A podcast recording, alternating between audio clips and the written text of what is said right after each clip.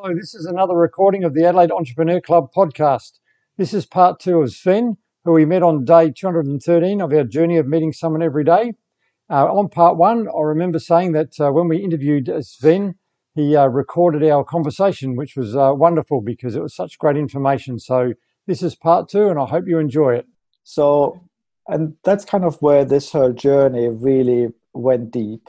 Um, and so, what I basically do now is I use a systematically approach to dealing with emotions called emotional logic to actually deal with your emotional turmoils and move that conversation from feelings and emotions to purpose, identity, and values.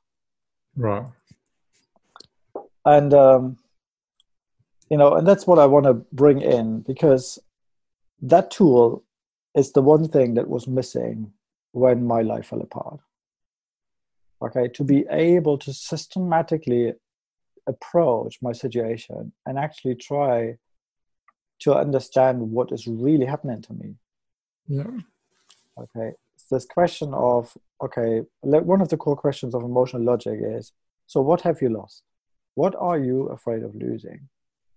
You know and initially as i said like i could very quickly because this was where i had these three things suddenly in my hand I was first introduced to emotional logic. That I had these three big things my worldview, my family, and my career plan. And, um, but the idea is to now question okay, with losing your worldview, what have you lost? Okay, so and then you go deeper and you actually try to name losses in small in small bits that are actionable so you you do you find losses that you actually have control over that you can do make changes for. Right yeah. You know, and that's the stuff that i didn't have. I just you know i was just overwhelmed. I put it all away and i was traumatized. So for 29 wow. years you know i had no feelings about the fall of the berlin wall. Yeah. Wow. there was no emotion attached to that. And again you know it was Brené Brown uh, talk vulnerability uh, the power of vulnerability where she basically says you can't selectively feel you know you either feel sadness and joy yes. or you just don't feel. Yeah. that's right. Yeah we don't feelings. Yeah. no. And it's like oh oh wow. So for me that became quite apparent like okay i've probably been traumatized. And um, but yeah so you know what i want to help people with and corona is quite funny because covid-19 did something very similar to the world than what the berlin wall did to me and to the nation that I lived in. Because basically, overnight, nothing was where it used to be. Mm, yes. yes. nothing that we used to think we can do was able we were able to do. Um, so the whole system got shaken up, you know, and yep. and um, and I see similar patterns in how the world tries to deal with that that I have seen around the Berlin fall of the Berlin Wall, where initially everybody's like, "Yeah, freedom, the opportunities. Finally, we can change everything, and we can just go and and you know create this new world that we always desired. Now that everything is shaken up, we have that opportunity to make everything new." And I thought at some point, I was like, hmm, "Yeah, that happened when the Berlin Wall fell." Right. It took about three months until people were in the streets. Mm. fighting for things that they were so accustomed to and so that was normal to be preserved to be to be stay in place you know. Suddenly people standing again in the streets and fighting for the status quo. And that's why i hmm. called these last three months a honeymoon period. Right okay. Okay so it's yeah. a honeymoon period. We see the opportunity. We see that wow, it unleashes us. It gives us freedom. It gives us freedom to think. It gives us freedom to envision and see things in a new way. But we don't. What we don't anticipate in doing so is the whole question of what do we have to leave behind in order to go there. Right. Okay. Mm. Yeah. And and that I think is where people really start struggling now because now suddenly we notice, okay, our economy is not going to stay as it is. Um, you know people already losing their jobs in a in, in big in big ways. That happened back in east germany too. Um, and you know and the process is not happening in a year or in in a few months that we thought it would you know but it will take years and really if you go to germany now you will still feel the divide between east and west germany Really? Mm. okay so there's still there's still the cultural differences um, actually what happened in east germany and that's why, why i'm so strongly trying to push this forward is i went to a holiday over christmas and i met so many people because i was now confident telling my story and, and just going to people about this and then i realized like my parents don't want to talk about that my wife's parents don't want to talk about that Mm. um, the friends that I've met and told them, they told me like my parents don't want to talk about that. Mm. So I suddenly realized it's like, wow, you know, it's not just me who have had an awakening, but also a deep trauma that I was hidden so deeply away, you know, that I suddenly find out it was just just me, or my parents, or my family. It seems to me right now it's like everybody was so deeply traumatized that we have never dealt with the emotional shock that we went through Right. and and that's kind of for the older generations now so deep in that for them the fall of the berlin wall just built a big wall and they do not want to go with their thinking ever to the time before for them it's just no my parents say like it's done we left it behind and we don't want to talk about this Mm. Okay. So while the Berlin Wall fell, immediately loads of walls have been built up. So, Yes. you know, and that's kind of what I want to prevent. I want to prevent that we suddenly have a global society that grows up, grows old, and in the end just tries to forget the life before Corona. Tries to forget Right. everything, you know, Okay. because we had pandemics before, but we had never one that shook a system like that. Yeah. Mm. okay. And um, So, out of curiosity, when you said back when the the Berlin Wall went down and people were fighting over things that that they tried to maintain, what's an example of that? What was things that they had to leave behind that that caused? well, the, the economy was basically not up for a capitalist um, environment. So companies that employed tens of thousands of people because everything was more or less handmade. Um, in a, in a in a Western society, you know, machines would do most of the job. So you would Yeah. run the same company with a few hundred. Right. Yes. Okay.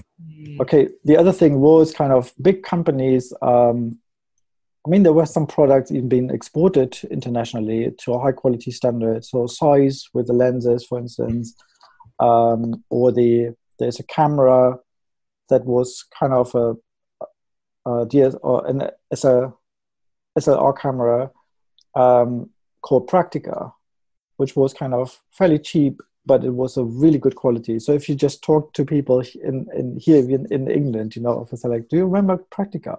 Yes, that was an awesome camera, you know, because it was cheap, but it was awesome. Yeah. And I said, did you know that it was actually produced in East Germany? And they're like, oh no.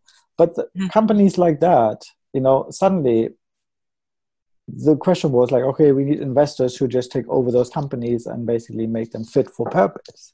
But then those companies that wanted to take over came, looked at the state of the actual factory, and just said, like, even if you give me the whole thing, it's too expensive for me to even make something out of that. Right. Okay. Yep. so with so basically loads of companies who wanted to who were thinking of taking over some of those big ones just said like it's not worth it we have to Mm. demolish everything and rebuild it that's kind of like building a new factory somewhere it's, you know and for it was just not viable for many of those companies so in the end you know tens of thousands of people lost their job Millions Right. of people lost their job. I think there was an unemployment rate at some point of about 30%. Wow. You know, and you have to imagine before we all had a secure job. We all knew we're not, Yeah. never going to leave our job. We're never going to lose our job. There is no chance that I lose my job. You know, that just didn't happen. yeah. So we can actually look back in history and see how things are like we can look back in history to some degree and see how th- this future might play out because it's, you know, yeah, Mm. Mm. So that's just one thing, you know. Then, but of course, cheap housing and stuff like this. So suddenly, everybody was afraid that these rich people from the West will just come and just take over all this stuff, and in the end, we have to pay a lot of money for stuff. And but that's what is needed, you know. If you want to move Mm. into a more capitalist movement, that's part of that. But we didn't like it, and people didn't like it. They just went on the streets and started fighting and demonstrating, and Mm. you know, and of course, Kohl, the Chancellor of West Germany at the time, uh, you know, I mean, he was a crazy guy. you know, there's a lot of history we don't know that just comes out now. How he actually managed to get the Allies to agree on the reunification of Germany. right. Okay, because he started Russia. He went to Gorbachev and found out that the Soviet Union at the time had about three months of cash. Oh, wow. and that they would have been bankrupt. So Gorbachev told him that and said, like, I we need like I can't remember the exact number, but a few billions um, in order to keep Soviet Union running. And then Kohl said to him, I said, like, hey, yeah, we can make it happen. we can give you the money. And then Kohl like, and then Gorbachev like, yeah, but only if you agree on the reunification of Germany. Okay. So, so that was the first one, you know. And then he went to the French, and then the French, you know, the French said like, well, you know, we want to create this currency in, in, in Europe, a European currency. So if you support us with that, then you can have your reunified Germany. Okay, let's go ahead. You know? okay. the Americans were basically um, a bit shocked because one day Kohl basically stood in front of the Bundestag, which is the, gov- the, the parliament in Germany, and basically made a speech that the Americans didn't know he would make. And before, every speech that was spoken in uh, from from the government in in the parliament would have been read and approved by the allies. Yes. Okay, Mm. so suddenly the president of the United States finds out through the news what Kohl just said. Oh, And he wow. basically presented to the German government a 10 step plan to the reunification of Germany. Oh, wow. So, in the end, the Americans said yes. Um, I think for them, the NATO was the most important thing. The one person that he never to- talked to was Thatcher. Okay. And I found now out that Britain was absolutely under no circumstances for a reunification of Germany. Right. Oh, okay.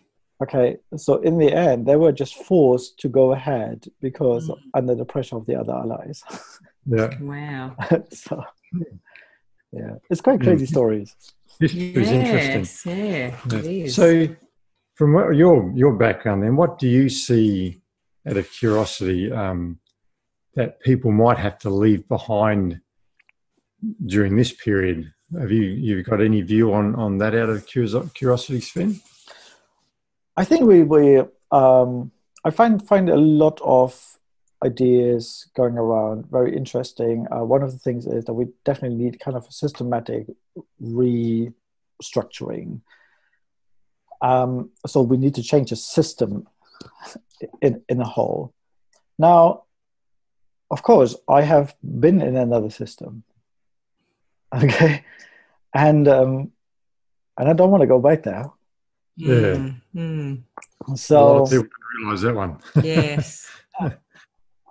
and yet i noticed there is a big fear of communism in it in general uh, because again of misinformation there's an indoctrination on both sides okay so people think that we never had food and we never had anything that's simply not true you know not not in east germany at least but um you know, but also we were told, I always get told, like, oh, you lived in a communist country. And it's like, hmm, no, in my world, I lived in a socialist country. And they're very different things. Yeah. I think so. So, you know, we need a systematic change. I think humanity has come to a place where we realize humans actually matter. Yeah. Okay.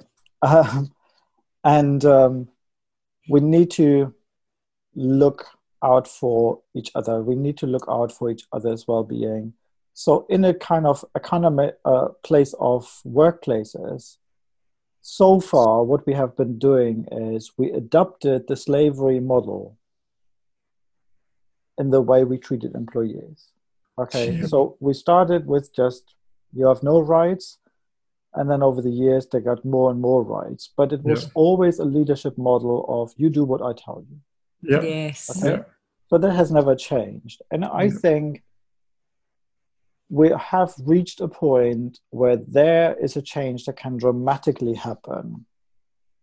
We need to scrap that leadership model that is based on slavery ideas Yeah. And replace it with a model where um, where we have learned to really learn get to know each other where we connect with each other where we have relationship with each other where we respect and appreciate each other and where leaders become people who know who should lead Mm. okay so where the leader is the person who keeps it holds it together who takes the responsibility but who's not actually saying where we're going necessarily Yeah. but who's going to the team and says like okay so this is the issue we have and Yeah. then you know identifies the right person within his team who has the strengths and the right um, capacity to take leadership Yeah. into the next stage you know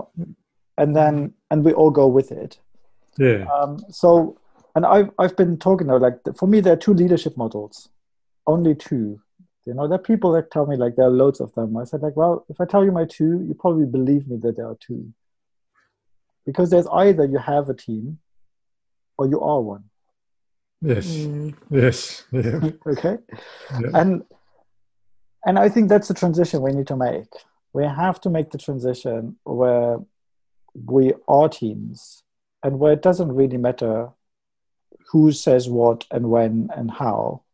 Yeah. uh, where it really matters hey really the achievement we want to achieve something together. And that's kind of what the leader what the role of the leader my point should be is keeping the focus. This is where we want to go. This is what we want to achieve. This is where we where we want to be. How we get there is something that the whole team Yes. creates together you know Yeah. so in my time in the army i did the first time in 2019 uh, 1999 when i did uh, i was in the army at the time. And they've they asked me to do training with the recruits the new ones. And i had never done that before. But one of the things was i was not the kind of leader who could stand in front of people and just shout at them and kind of humiliate them all the time you know? Yeah. And I just knew if I tried to keep this up, I was already four years of the army, and I knew, you know, recruits look through this. They just say like, "Oh, you know, he's just shouting at us because he has nothing to say at home," okay, and and things like this. And I just knew like, okay, there's n- I, I don't want to try to project something that they just look through, and then I lose them completely because then it's going to be a nightmare. so I made the decision. I said like, no, I'm going to go in there and I make make a few statements. So I walked into my room the first day. I said, okay, number one, I don't have a platoon. We are one. I'm part of this. Okay, so I don't want you to see me as I'm just showing shoveling you around all the time. That's not the point. We are in it together, and I want us to work together. Number two, I need your input. So if we have a brief and we have the time, we check things through, and I you know we we look through things. Somebody notices for instance i look at the map and look in the wrong direction or something like this. I want you always stand up and say like hey look here this is just you hold the map wrong or i think there's a but easier idea to do this. How about we go there? And how we no and I said like, so I always want your input because Yeah. together we're stronger. We will definitely have more. We can do more together. Yeah. The- you know, the third one was, um, you know, if you have a problem, talk to me. I gave them my mobile phone number at the time. I said like, you know, and things like this. So anyway, what came out of this is that I was the weakest link of all the of the troop leader, uh, the platoon leaders. But my platoon was the second best after the training. Yeah. It's interesting, isn't it? Yeah, yeah. the guys Yeah. loved me the guys loved me they loved me around and actually other people from other platoons came to me when they had problems but of course i had to send them away but you know you could just see like oh wow this was really cool this was really fun Yeah. It's yeah. awesome. Sven. Yeah. Um, we probably need to go. yeah no problem No, it's been love love your story. Um, it's just been amazing. Um, I just noticed you've been recording it, yeah so I was just wondering if it's all right. Like, it's totally up to you. Like, the audio of this would be just incredible. Like, we um, we run an event called the Adelaide Entrepreneur Club where we live, and since shutdown, we've sort of trend moved into recording podcasts um, and we've had we've been making podcasts of people around Adelaide, and then on our journey, we've been making podcasts of some of the people we meet. Um, yeah, and I just noticed you're recording it. You know, it's totally up to you, but if you want to share this with us, I'd love to turn this into a into would have to be two podcasts, but because it's just some great information you shared. But I'll leave that up to you. Like that's up to you. no i'm you happy I'm, I'm happy to share that's what i do it's one of the things i do is as, as a motivation speaker i want to share my story okay Oh, cool. um, so that's most definitely one of the things That because I want to inform people. Okay, I Yeah. want to inform people. I have gone through all this, and I realized there's so much value, and we need Yeah. to share it with other people. No, I definitely can send it over. Right. When we hear great stories, we just have the urge to share. Mm. Like it's just, you know, mm. I don't want to sit here and listen to this and go, man, I don't want to be the only one that I know listens to this. Like mm. there's other people that need to listen to this.